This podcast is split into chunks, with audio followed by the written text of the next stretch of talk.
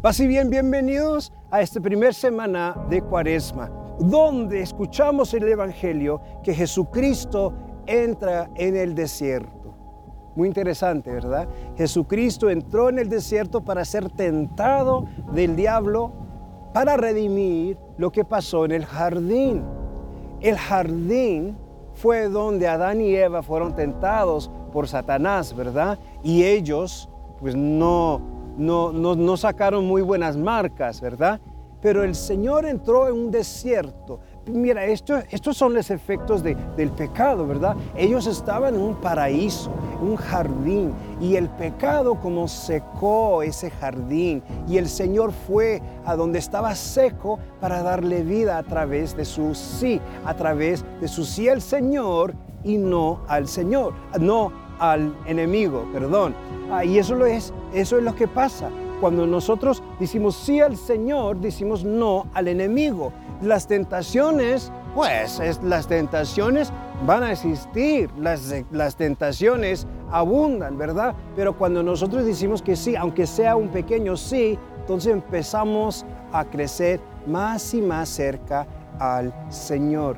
Mira, el Señor nos está invitando de entrar en este desierto.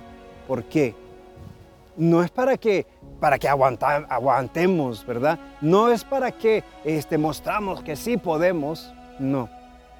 Es para que dependemos más en el Señor. Un escritor mexicano, arzobispo Luis Martínez, dice que el desierto es un lugar predilecto para el amante de Dios.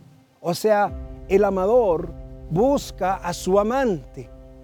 En esos términos espirituales, Dios nos ama. Y nosotros que queremos recibir su amor, es en el desierto donde aprendemos a depender de su amor. Yo no sé si han pasado por algo, donde intentaron todo, donde buscaron cómo y nada sucedió.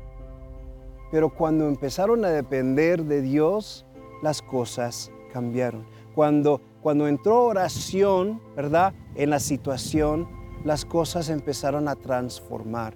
Es que cuando dependemos del Señor con una fe inquebrantable, o sea, el Señor hace cosas que ni nos podemos imaginar.